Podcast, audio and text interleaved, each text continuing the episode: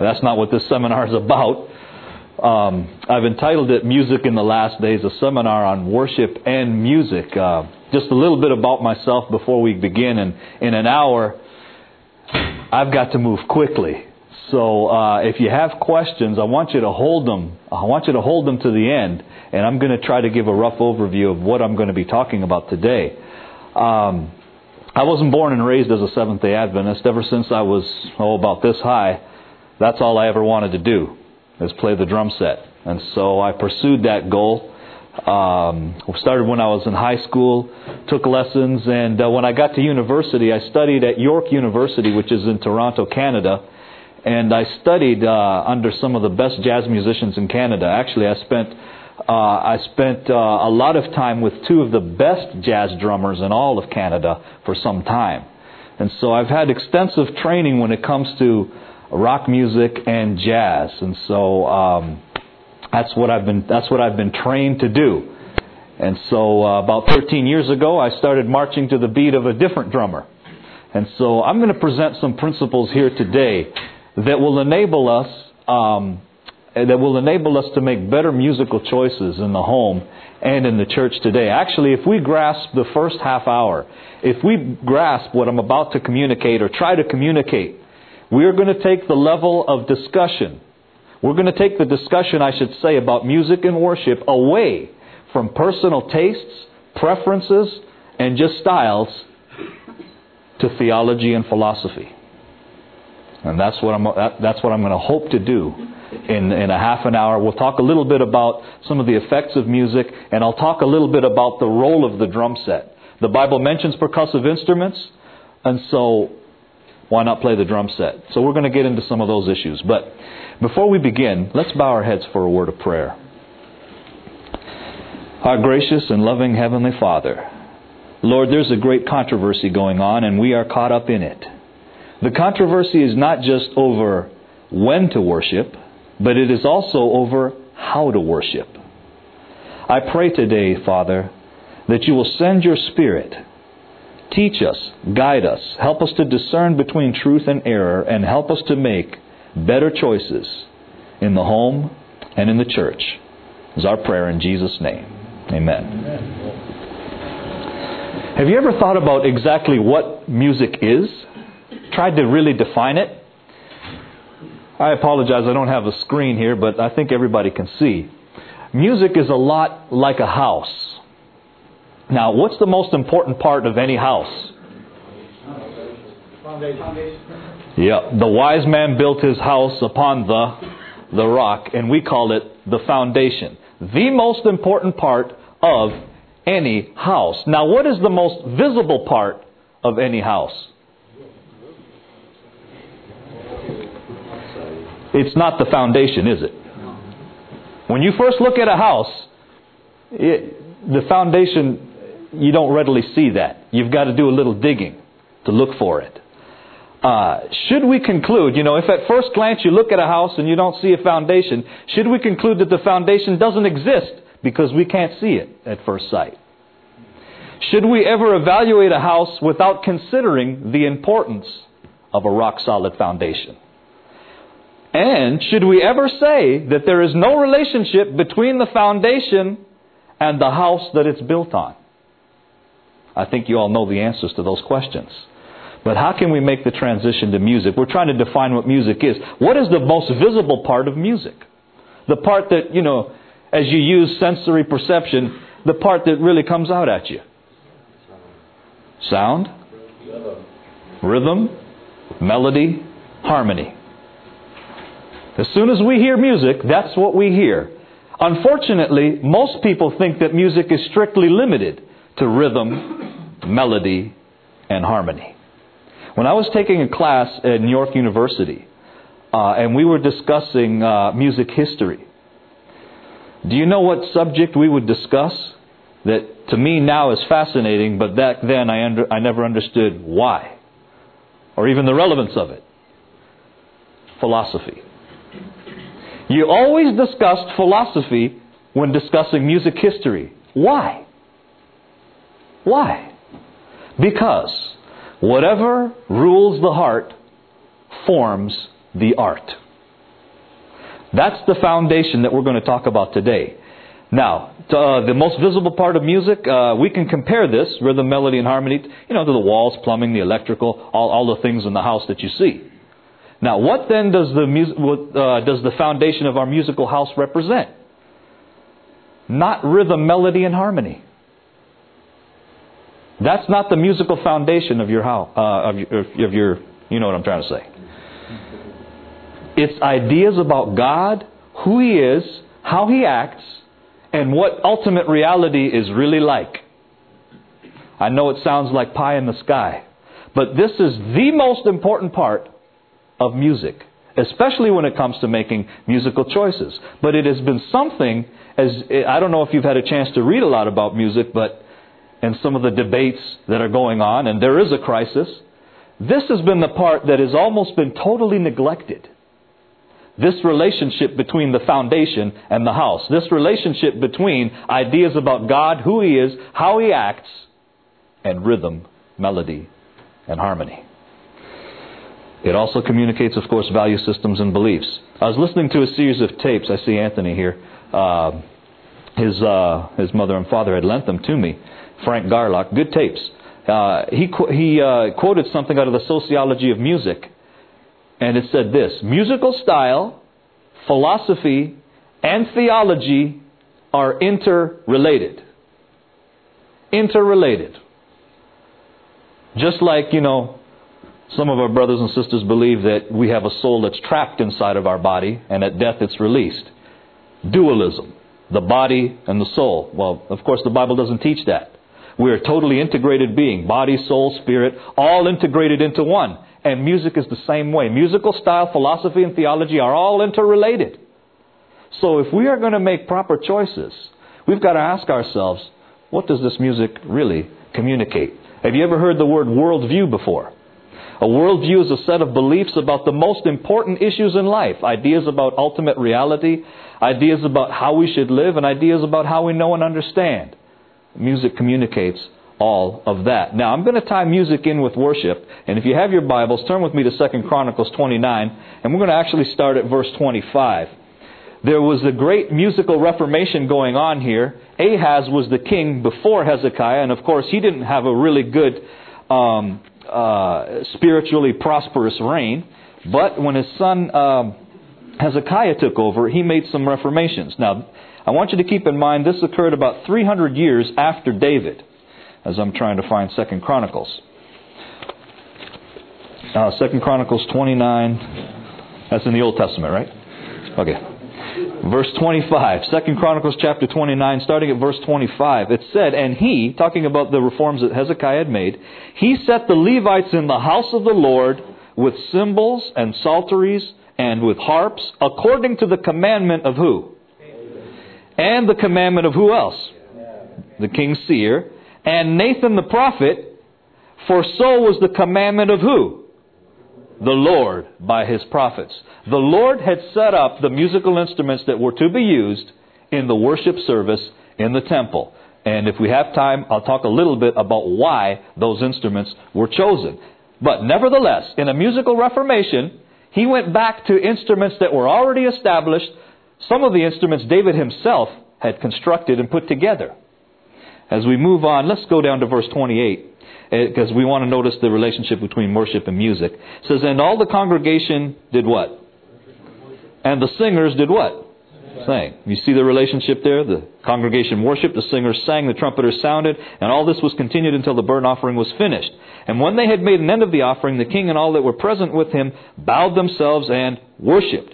Moreover, Hezekiah the king and the princes commanded the Levites to sing praise unto the Lord with the words of David and of Asaph the seer, and they sang praises with gladness, and they bowed their heads and what? Worshipped. Okay. Now, I'll put some of the other scriptures up on the screen, but I don't have time for it. There was supposed to be a handout, and I don't know what has happened to that. But and in Revelation 15, verse 3 and 4, you find these two things tied together. So when I talk about worship, I want you to assume music as well. And here's another quote from the book Patriarchs and Prophets, page 594. It says, singing as a part of religious service is as much an act of what? Worship as is prayer. So all we're doing is just tying those two things together. Now, I want you to turn your Bibles to Exodus chapter 32. And many of you may realize that that's the chapter on the golden calf. Did you realize that there was a problem back then? What I'm going to do here is pull the curtain aside and show you the philosophical and theological foundations upon which this problem rests.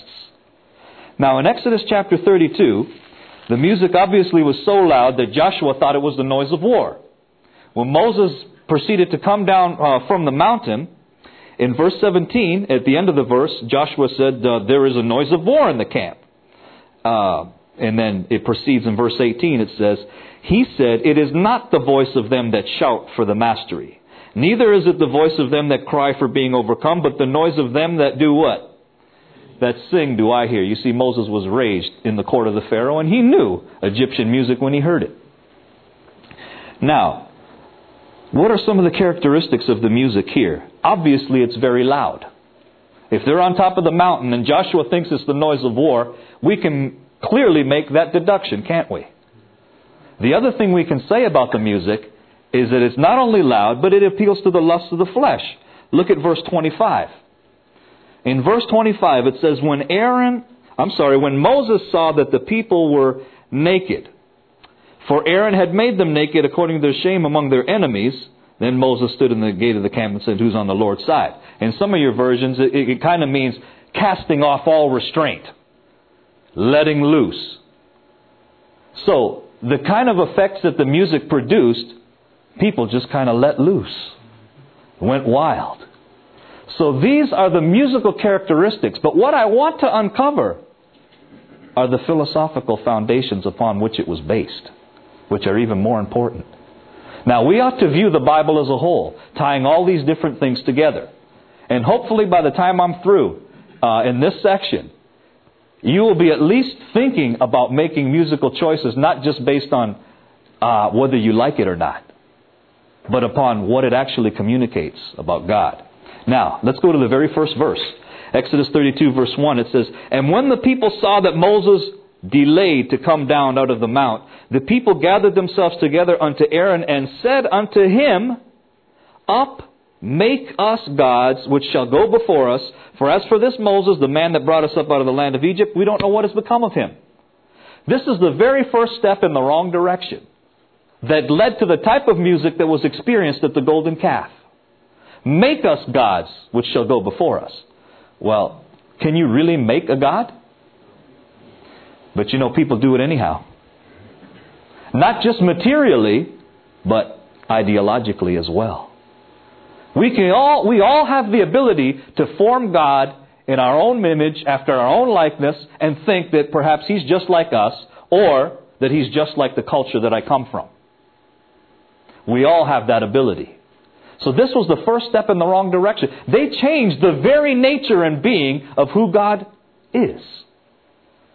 You can't liken him to something that's created. And each and every one of us can form an image of God in our own minds, characteristics of God, his nature, his attributes. We can all do that. Obviously, this is an unbiblical portrayal of his nature. But it doesn't stop there. In verse 4, in the verses between verse 1 and 4, there's an appeal made for collecting all the jewelry and all that. And then in verse 4 it says, he received them at their hand and fashioned it with a graving tool. After he had made it a molten calf, and he said, these be thy gods, O Israel, which brought thee up out of the land of Egypt. You know, as soon as you start to tinker with God's nature, you can automatically change your concepts of salvation too. There is a very close tie between worship and salvation. Worship is always based on who God is and how he acts. Like Revelation 14, verse 7, it says, fear God, give glory to him, for the hour of his judgment has come, and worship him that made heaven and earth, the sea, and the fountains of waters. Worship him. Him who? Him that made. And to make a long Bible study short, there are two very important ingredients in that verse when it comes to issues concerning worship. Worship is based on the fact that he is the creator And also, it's based on the fact that Jesus entered into the most holy place and began to do a work in the most holy place, a work of blotting out of sin. And worship is based on both those two things in that text. Now, I got a question for you. Our brothers and sisters, many of whom do not belong to the Seventh-day Adventist Church that are out there, do they believe in the work that Jesus has been doing in 1844? No. Some of them don't even believe in a sanctuary. Now, I tell you what, your worship then will be greatly affected. If you believe that Jesus has done it all and finished it all at the cross and there's nothing more, it will affect how you worship Him. It will affect how you worship Him. Because those concepts which should come from the Day of Atonement, which is a part of God's plan of salvation, are not going to be in your worship service. They're not going to be there.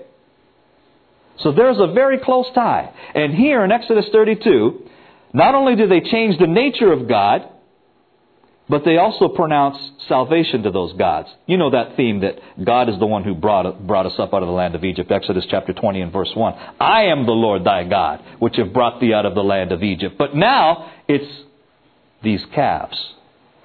Interestingly enough, when they actually get to the worship service, they don't call them calves. In verse 5 it says, when Aaron saw it, he built an altar before it and made a proclamation and said, tomorrow is a feast to the calves?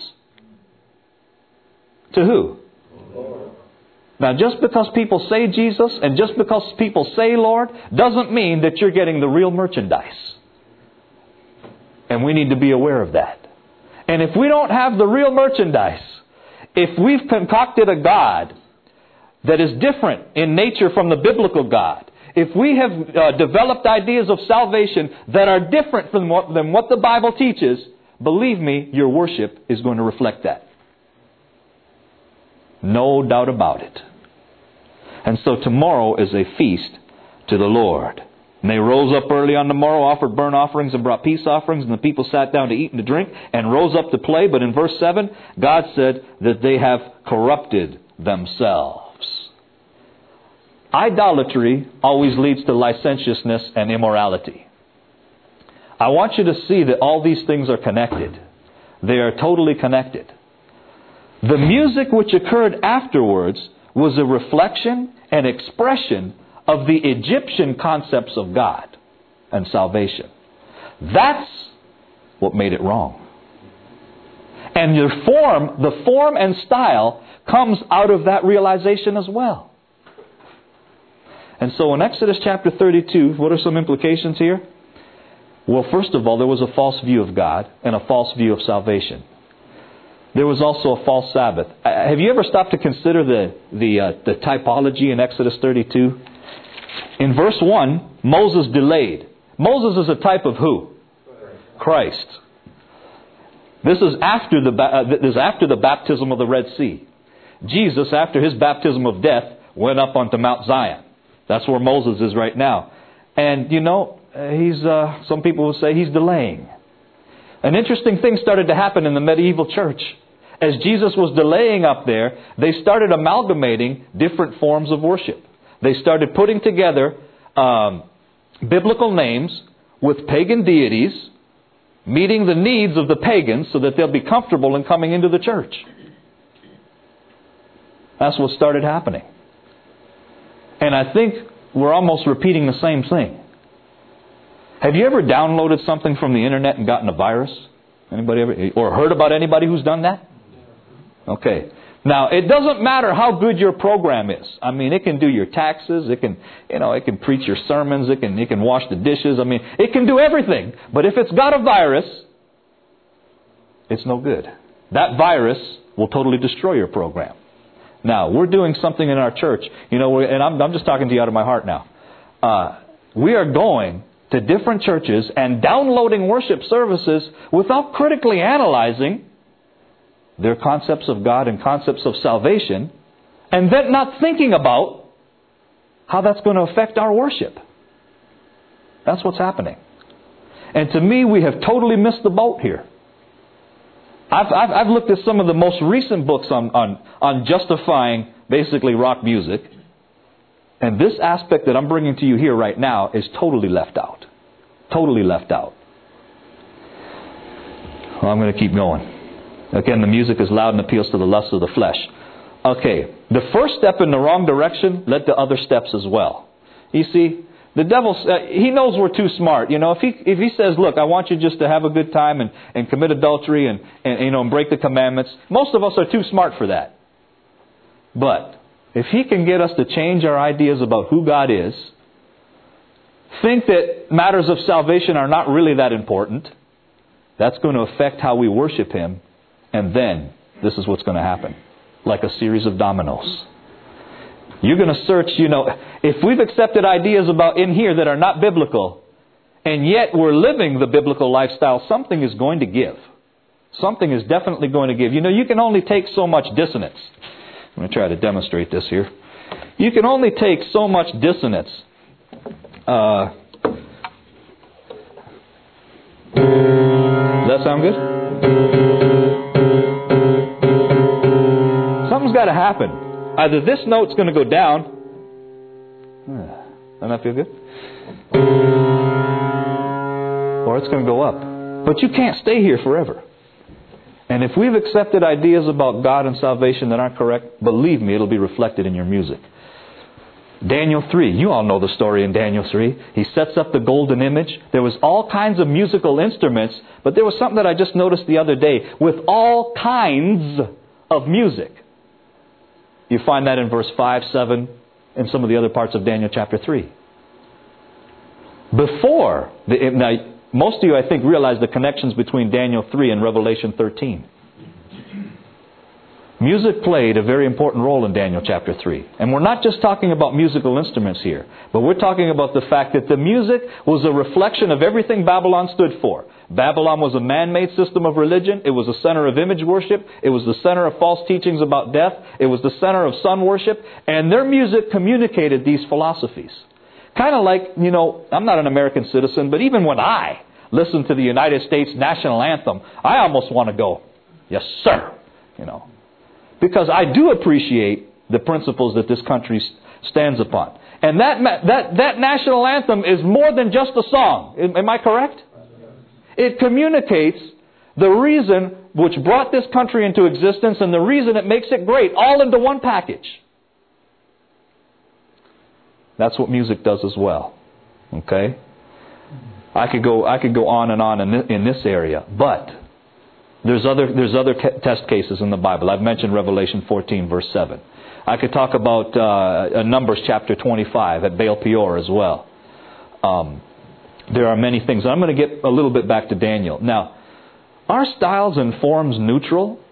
I've read publications where the only difference is that the Holy Spirit can bless. I've heard publications say that the Holy Spirit can bless any style of worship. And I'm puzzled. How can that really be? Have you ever looked at the first two commandments very closely? The first commandment tells us that God and God only is He's the only object of worship. Thou shalt have no other gods before me. The second commandment, thou shalt not make unto thee any graven image or any likeness of anything that is in heaven above or in the earth beneath or in the water under the earth. Thou shalt not bow down thyself to them nor serve them, he says. The first commandment tells us that God is the only one that's really worthy of our worship. The second commandment places a restriction on the forms we use to worship the true God. There's a big difference. Think about it this way. When I came up to Cedar Lake this morning, I had to drive north. The Bible says, thou shalt have no other gods before me. That means we need a God because we need something to live by. Everybody does. Whether it's the real God or some philosophy, everybody lives by something that's put ahead of them. And so I had Cedar Lake ahead of me. I had to drive north. Now, I couldn't take M66 going south and pretend that because I was sincere, I was going to get there. There's no way. If Cedar Lake is my destination and I live in Ionia, I've got to go north. Once I choose my destination, my route, the forms of worship are more or less predetermined. Is that something? Do you see that? The second commandment places a limit on our creativity. It places limits on that. Because Jesus says, I'm the way, the truth, and the life. Our forms and styles neutral. You know the story of Cain and Abel. God accepted one and rejected the other. Cain's was a Christless offering. It didn't represent him. I'm baffled as to how people can say that any form or style will do. There's the golden calf. Did God accept that? You know, Moses came down, had the commandments in his hands, and then he dropped them, broke all the 10 commandments. Everything they did was a violation of those 10 commandments. The music itself. How can we say then that any style or form will do? Or have you heard the story about Nadab and Abihu found in Leviticus chapter 10? These guys had the privilege of seeing God on the mountain. Had a privilege that not many people have. And yet, when it came to the service of God and the lighting of the sacred fire, they'd been drinking. They'd been drinking. And they started to reason among themselves and say, hey, well, fire is fire. It doesn't make a difference. I mean, probably chemically it's made up of the same properties as that fire. Why don't we just put this one on? And God responded by fire as well. It made a difference to him. Because what they were doing would eventually lead people away from the true worship of God. So when we think about introducing forms of worship, they're either going to lead to the true God or away from Him. We've been attacking the symptoms in our church. Our churches are dead. There's no missionary activity. So what do we want to do? We want to bring in, we want to bring this stuff in order to liven it up. Well, that's attacking the symptom. That's attacking the symptom to what the real problem is. The problem is conversion. That's the root of the problem. And the other problem is that you don't know what viruses you're bringing into the church when you bring this in. You are bringing in. It's amazing. I don't have the quote here because I don't really have much time in an hour.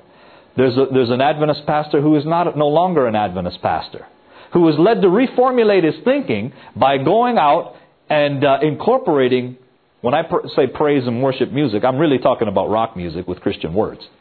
He tried to incorporate that into the church, but when he did, he realized it wasn't working, and that people's theology in the church prevented them from accepting this kind of music.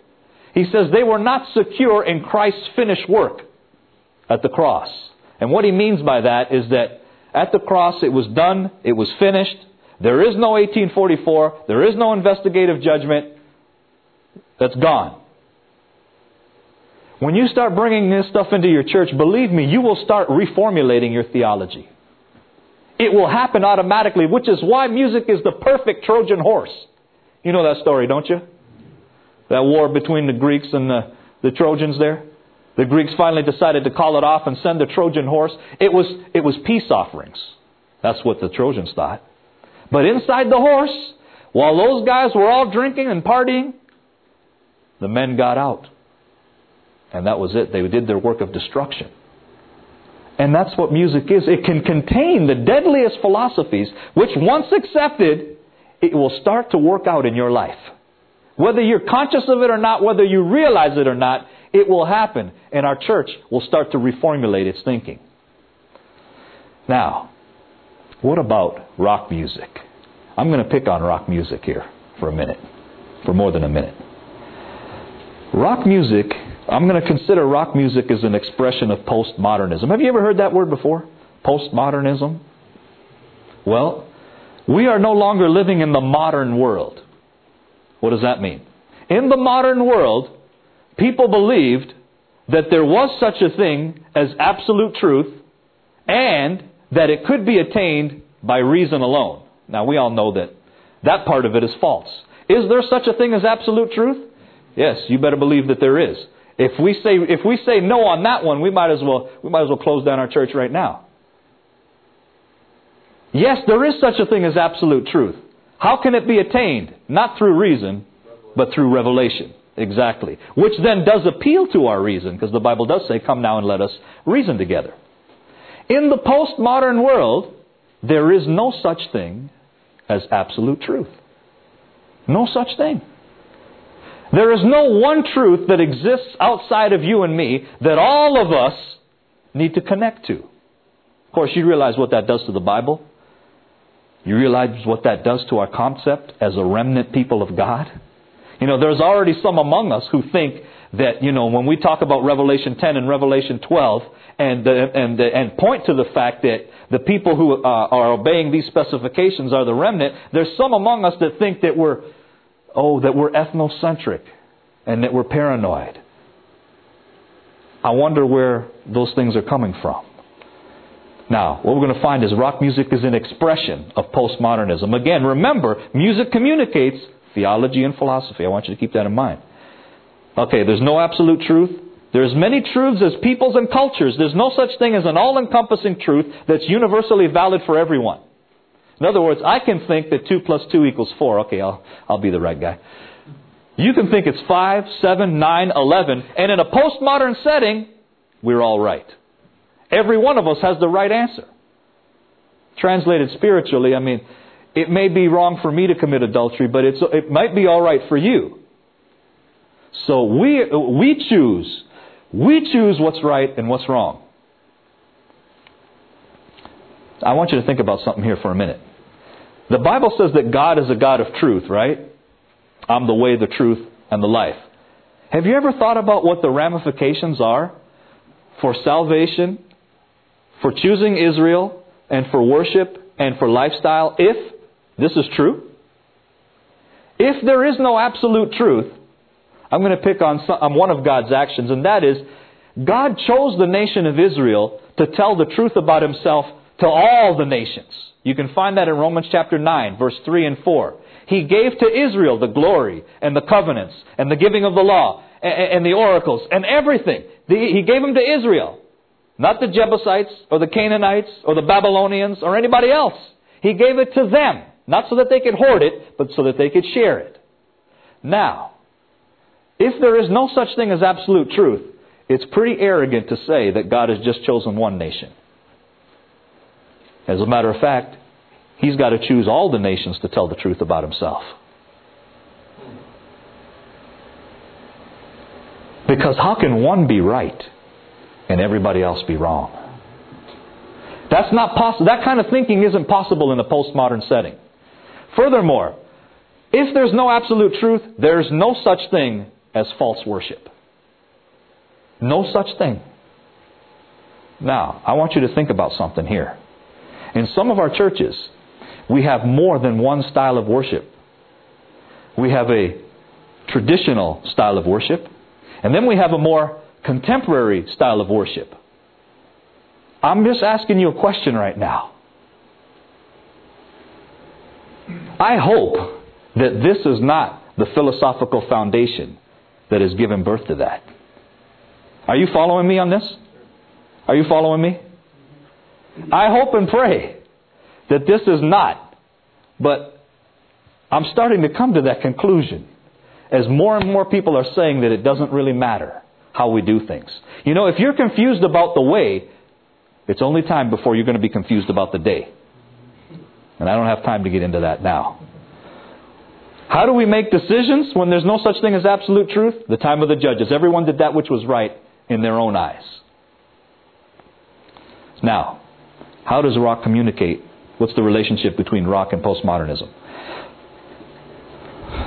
Stanley Grentz, he's a historical theologian. Film may have made postmodern popular culture possible, and television may have disseminated that culture, but rock music is probably the most representative form of postmodern culture. Rock music embodies a central hallmark of postmodernity.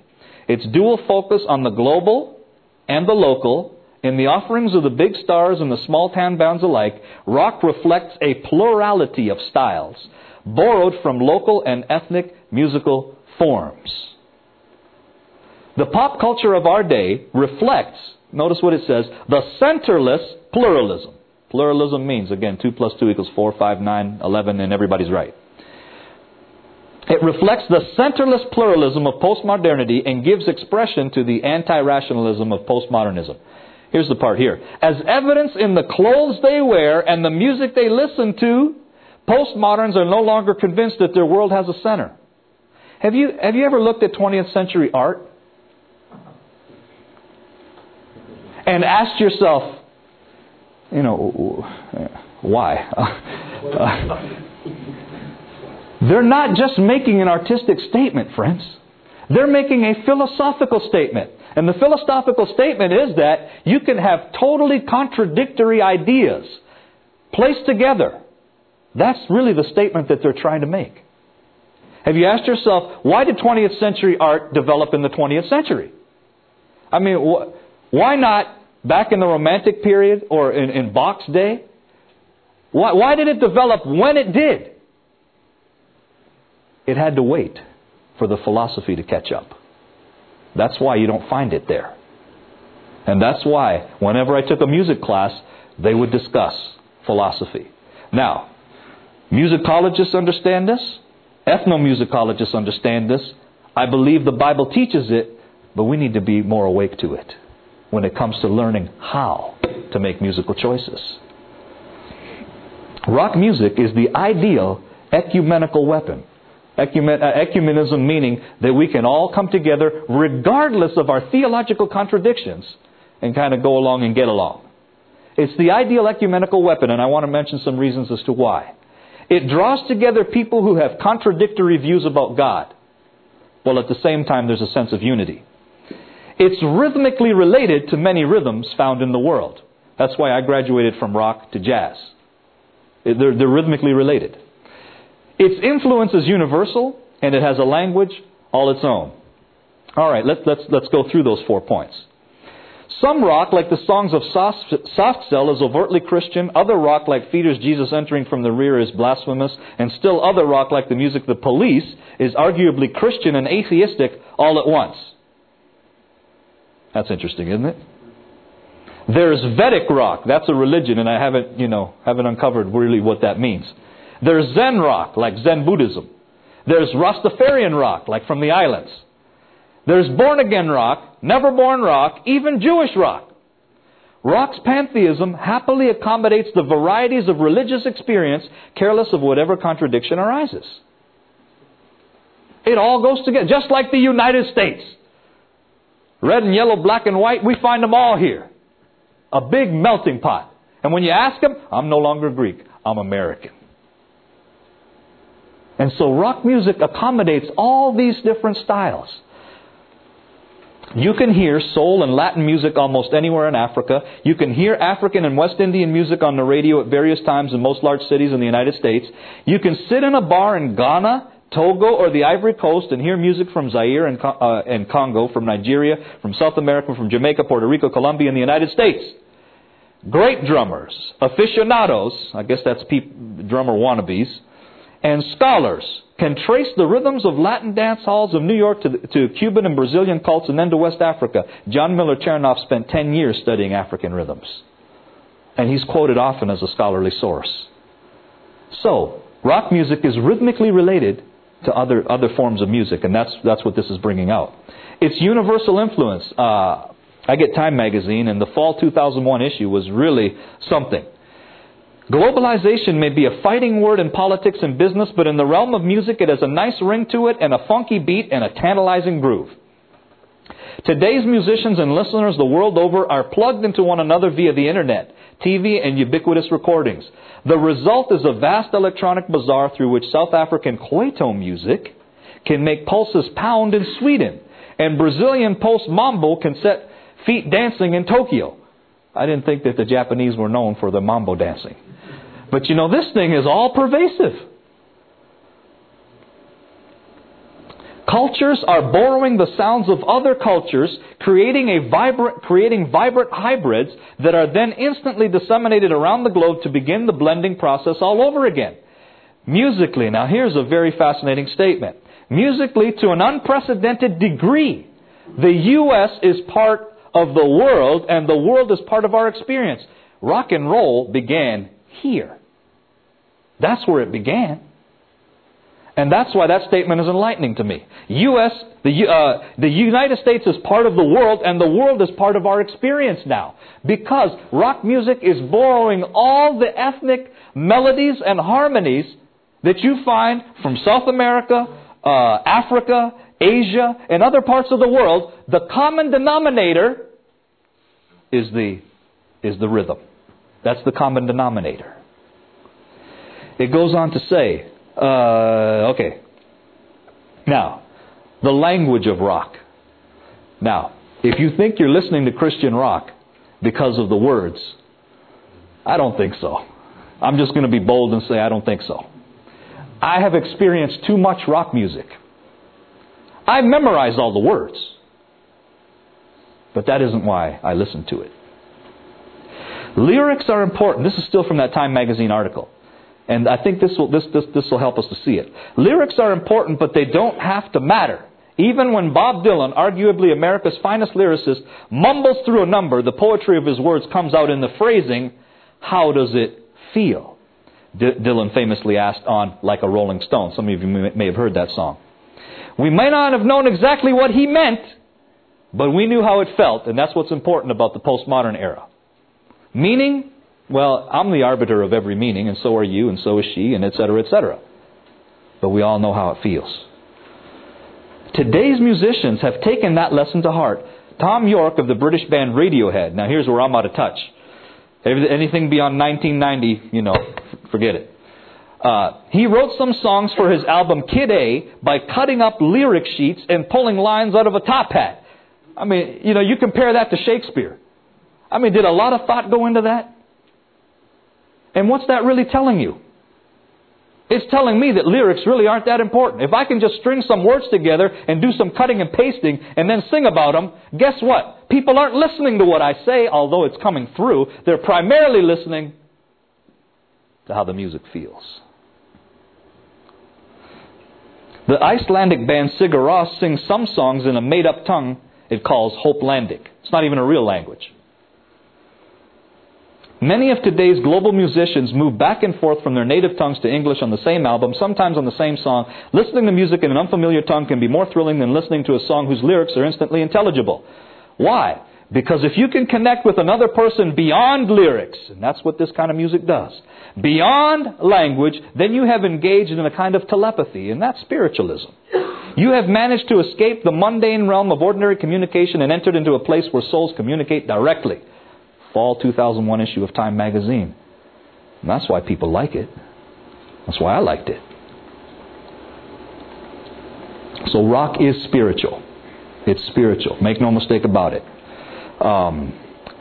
These statements make it abundantly clear that it's not the words that attract people to rock music. Similarly, most Christians either don't realize or don't want to realize that it's the rhythms of rock that are driving them and not the Christian words. People say that they're receiving a blessing by a music that is preaching not only spiritualism, but also the postmodern gospel. That's why I think teenagers go rebellious. If it's preaching the postmodern gospel, when they listen to it, then their response is, well, who are you to tell me what my music is like? And you don't know, because you're the old man, and I'm part of a new generation, and this is the way I think and feel. And all that is coming through, friends. It's coming through. You may not see it, but it's the foundation. Okay. I want to switch a little bit to talk about the laws of our being. I think we got, 15 minutes? The third angel's message in Revelation 14:12 now. In Revelation 14:12 it says, Here are they that keep the commandments of God. It talks about those who keep the commandments of God and have the faith of Jesus. In the 1860s, we broadened our definition of what keeping the commandments of God entailed. The commandments of God were no longer restricted to the moral law, but now were broadened to incorporate all physical and natural law as well. There's a call to obeying them, including those regulating the physical, mental, and spiritual faculties of the person. So how does rock music relate to our physiology? Rock music involves a neuropsychological conditioning and connotation or felt meaning linking aggression and sexuality. And if you've ever been to a rock concert, you know what I'm talking about. The rhythms for which drums provide or generate the basic Let's see, the basic beat produced measurable responses in the body's muscular system, brainwave patterns, and hormone levels. And it says, as a result of muscle coordination and control become synchronized with the basic beat. And, you know, there's not really much you can do about it. I'll begin to talk about the distinction between the drum set and percussion. But I want you to pay attention to that last phrase. Because as I start to play this, and what I'm trying to do right now is give you an inoculation, you know, like when you go to a third world country and they give you some of those shots. I'm giving you a shot right now, and I don't. And so, you know, if I persist in doing this, it's going to affect what it says. Your muscle control and coordination will become synchronized.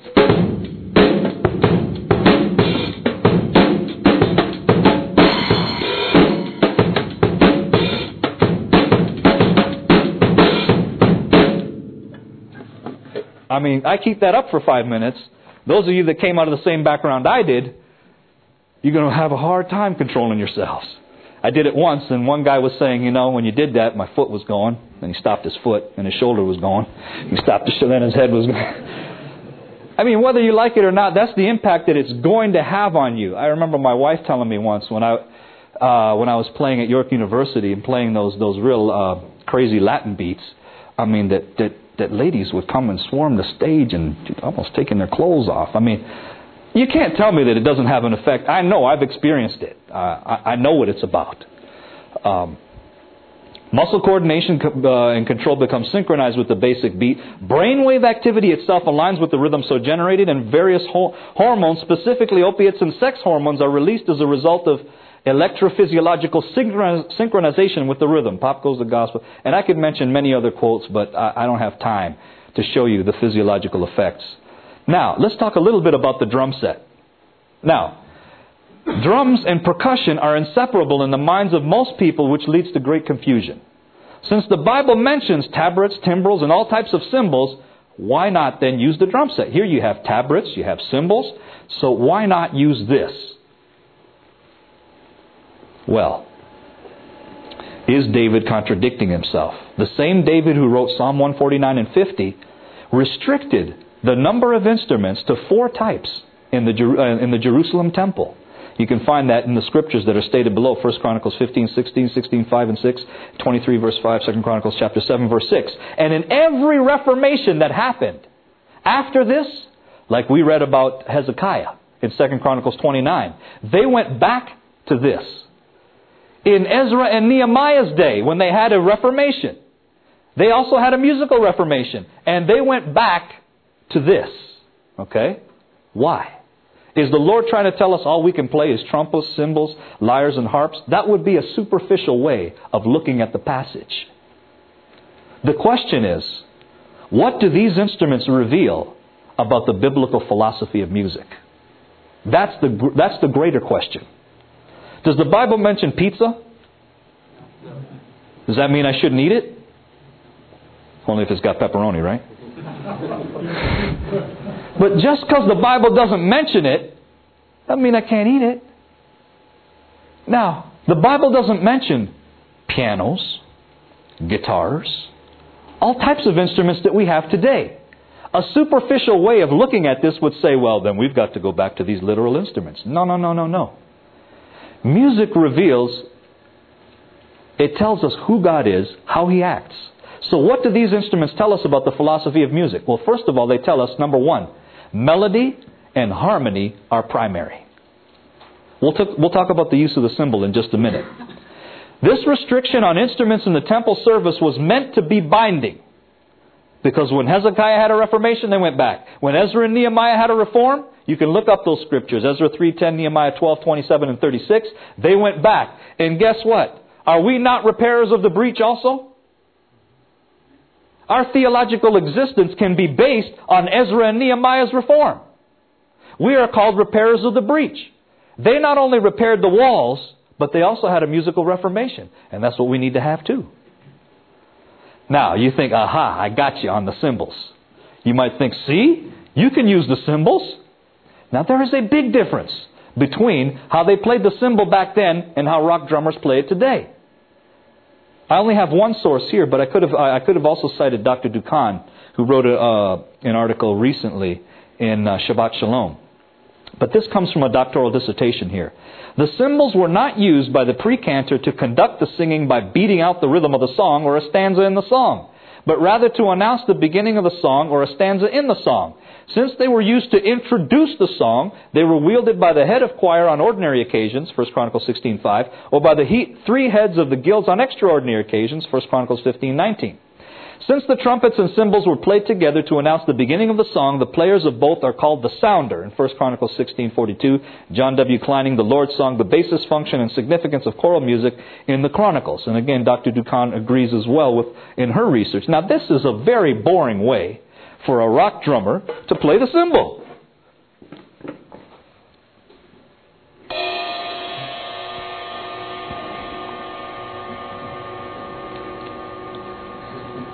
I didn't go through 10 years of training just to do that.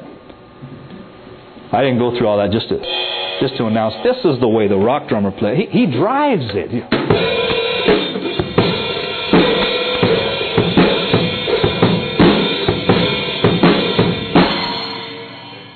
That's how he plays it.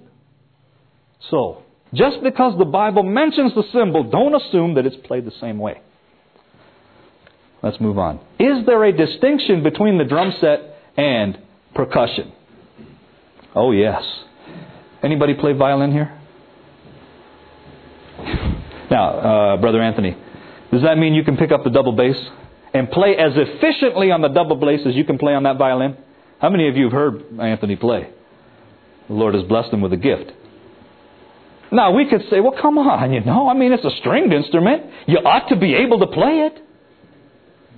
And some people think, well, a drum is a drum is a drum. No. When I was at York University auditioning for the jazz program, there was a percussionist. His name was Simon. And what this guy could do on a snare drum, we were all jealous of. Because he had chops that none of us had. And now he was about to try out for the jazz program. I thought, oh, no, I'm not going to get in. So he finally sat down on the drum set and was being accompanied by the double bass and piano and guitar and all that. And as we sat to listen, man, the guy can't play. He cannot play. Just because the guy could play the snare drum didn't mean he could play that to save his life. Two totally different animals. So I want you to get that in your head. Just because the Bible might say drums doesn't necessarily mean it's talking about this thing. And as I'll talk about, this is a modern phenomenon, a modern invention, used to accompany jazz and rock. Jazz was invented first before this thing was even thought about. But jazz needed something to power it. Well, here's what we got and why we got it. So they come from two different families. There is a distinction between the drum set and percussion. They differ in the way that they are played. Totally different. And a good percussionist does not make a good drummer, and vice versa, although it is easier, if you're a good drummer, to be a good percussionist. If you'll notice, all four limbs are going. Okay? And not often all at the same time. That is something that, when people tell me, I want to start the drums, I say, yeah, right. You don't have the time, or most people don't have the time or the expertise. There's no way. Even when the drum set is used to accompany an orchestra and the music has been transformed to rock, it's like a black hole that everything else gets trapped into. If you'll pardon the pun. It's called a trap set as well. When this is used and being played the way it was designed to play, you have rock or jazz. I don't care what instruments are being used to accompany it, that's what you have. It was solely designed to play rock or jazz. According to Mickey Hart, he's the longtime drummer for the group The Grateful Dead, which you might have heard about. According to him, the origin and development of the trap set rivals that of the Model T. What the man is trying to say is that this is a unique instrument, not to be confused with other drums. I've got a lot more to say about this, but if you really want to find out, I have written a book on drums, rock, and worship where I explore these things in more detail, which we don't have the time to get into today. This is an incredible testimony from a West African drummer, Babatunde Olatunji. His testimony is this. The most important rhythms in Yoruba land are those that communicate with the Orisha. The Orisha are ancestor spirits. We're basically talking about spiritualism here. According to him, now in Africa, drums have many functions, and communication is one of them. But to him, it was the communication with the Orisha that was the most important rhythms. When I got to college and first turned on the radio and heard "When I Love My Baby, Every Time It Rains, I Think of You and I Feel Blue," I was so stunned. Why was he stunned? I remember thinking, hey, that's African music. It sounds like what's at home. And the same thing happened when I heard gospel music, so I joined the jazz combo. Again, friends, they're rhythmically related. And when you purchase one, you get all the fringe benefits of all the philosophies and theologies that they were based on.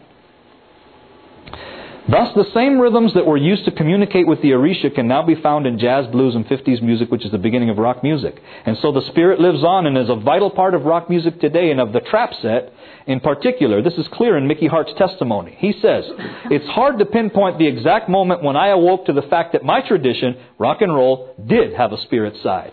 That there was a branch of the family that had maintained the ancient connection between the drum and the gods. I suppose it was a little like meeting some long-lost cousins and realizing with a start that these are your relatives, that you are rhythmically related." And in drumming, that's the same as blood. So if you want a little more about drums, then I'd encourage you to pick this up at ABC and Amazing Facts. They had put it together. Now, let's kind of evaluate rock music for a little bit. Remember the foundation of the house when we're talking about music. It communicates more than rhythm, melody, and harmony. It communicates a philosophy and a theology, whether it be biblical or not. Rock music communicates a pantheistic and postmodern worldview. That's all. You're getting more than what you bargained for when you listen to it. That's whether it has Christian words or not. We're talking about simply the music as a phenomenon. It has a negative effect on our physiology, thus making it harder to maintain self-control, one of the fruits of the Spirit, in Galatians chapter 5. It's designed to break down your self-control. It communicates sex, drugs, and the occult. The drum set is used solely to power the music of jazz, rock, and their related hybrids. Anytime the drum set is used, the music has become either rock or jazz. Now, in Daniel 3 and Revelation 13, I wish I had time to go into this one statement, but confusion about the way is going to lead to confusion about the day. Make no mistake about it, it has already happened in our church. Ministers have left because of this, who started to reformulate their concepts of salvation, and they've left. You're getting more than what you're paying for. The ends don't justify the means in this area. If music formed an influential factor in Daniel 3, it is doing more. The charismatic movement, along with, praise rock music, is doing more to unite people than the ecumenical movement could have ever done. Here's a statement. Here it says, "The things you have described as taking place in Indiana, the Lord has shown me would take place just before the close of probation. Every uncouth thing will be demonstrated. There will be shouting with drums, music, and dancing. The senses of rational beings will become so confused that they cannot be trusted to make right decisions. And this is called the moving of what? The Holy Spirit." Obviously, the concept of the Holy Spirit is wrong here. That's being portrayed. Your music communicates something about the way your God works. The way this music was being conducted communicated things that were false regarding the person and work of the Holy Spirit. So much so that people couldn't even be trusted to make a right decision about salvation. This is all a package deal, friends. And if that point, I hope that point is clear, because it is the most important point of what I'm talking about. It brings the discussion of music back to the Bible, back to theology, instead of merely tastes, preferences, and styles. Once you have built your foundation, then we can discuss a little bit about variety. But today people are making themselves the foundation. Today people are making their culture the foundation. Today people are making everything else the foundation and not realizing that their culture, what their friends think, assumes things about God and how He operates that may or may not be biblical, that is reflected in their worship and in their music. It says no encouragement should be given to this kind of worship. Those things which have been in the past will be in the future. Satan will make music a snare by the way in which it is conducted. Second Selected Messages, Volume 2, page 36 to 39. And again, the Holy Flesh movement, one of the dangerous parts of that teaching was it reformulated correct concepts of salvation. You know, once you got Holy Flesh, you couldn't sin no more. Well, what kind of worship service do you think you're going to have after you think you got holy flesh and you can't sin anymore? Hey. Those two things are totally tied together. I don't want you to ever think of the issue of music and worship apart from those things. Never think about it. So we need a reformation. Just like Ezra and Nehemiah, we are given the duty of rebuilding the temple. This involved obedience to God's commandments regarding the instruments that David had set up. These stringed instruments would not cover up the voice or the word of God which was being sung. What's the only accompanying instrument in the book of Revelation? The harp. Why? Did he forget that there were other instruments? Or maybe that was the instrument of his culture. No, we don't want to go there. Or perhaps there was something about the harp that communicated the biblical philosophy of music. I could be wrong, but I've never seen a backbeat, the harp accompanied by a backbeat. I could be wrong. Maybe you have a recording for me. But and even violins and strings were never traditionally accompanied by the backbeat. Today, of course, you have violinists doing solos on electric violin and being more incorporated in rock music. So we need a reformation in music. Now this is the part of the seminar I really got to work on. What musical characteristics should we look for? We should look for a heavy emphasis on melody and harmony. What happens to rock music? Rock music turns it upside down. If it doesn't have the backbeat, it's not even considered. So rock music takes this biblical philosophy and turns it upside down and makes rhythmic considerations primary. Then we think about melody and harmony. And those of you that know anything about music know that most rock music is 1-4-5-1. Nothing terribly complicated harmonically. And it's degenerating as time goes by. You know, at least when I listened to rock music, 70s rock music, at least you had to be good in order to play it. But now, it's just... Singing needs to be done with clear intonation and correct pronunciation instead of gliding into the note, like a lot of blues singers do. And an avoidance of rock and jazz rhythms. Now this is a part of the seminar I need to work on. 11:17. Okay. When I first came into the church, of course I didn't like the music. Of course I didn't like it. But over time, God has helped me to change. And He'll help you too. When you first came into the church, I'm Greek. I used to love eating shish kebab, pork shish kebab and all that. I used to go down. I used to enjoy that stuff. But as I was enlightened by the Word of God, my taste began to change. And remember, I came into the church when I was 22, 23, listening to this stuff. So, the third angel's message, the Bible has power to transform us. And some people think that you're giving up something, but friends, you're really not. I have a beautiful little girl. Now, I've hung my drumsticks up. I don't use them anymore. Plus, my wife is incredibly talented musically. And I got a little girl now. She can sing. She's been on 3ABN. To me, she's like the next Charlotte Church. She sings songs that adults would never dare to sing. In Cedar Lake, at camp meeting, whatever. I said, Lord, I'm satisfied. You have repaid me I don't know how many times. And I know you're going to continue to do that. So some of the things that we're talking about, I know, they may not conform to your tastes right now. But as the Word of God enlightens your conscience, go ahead and step forward. He'll begin to change you. Let's pray. Heavenly Father, thank you, Lord, for this time that we've had. And as we look forward to our worship service, we want to pray for our speaker, Brother Randy Skeet. Pray that our hearts are prepared for what he has to share with us. And be with us throughout the rest of the day. In Christ's name we pray. Amen. This media is provided by Hope Video Ministries. For this and other great witnessing material, please visit our website at www.hopevideo.org or call us at area code 616-682-1767. You can also write us at Post Office Box 752, Ada, Michigan, 49301. Our media includes video, DVD, CD audio, and cassette.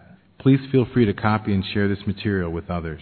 You can listen to and watch much of our media at our online media center at www.hopevideo.org.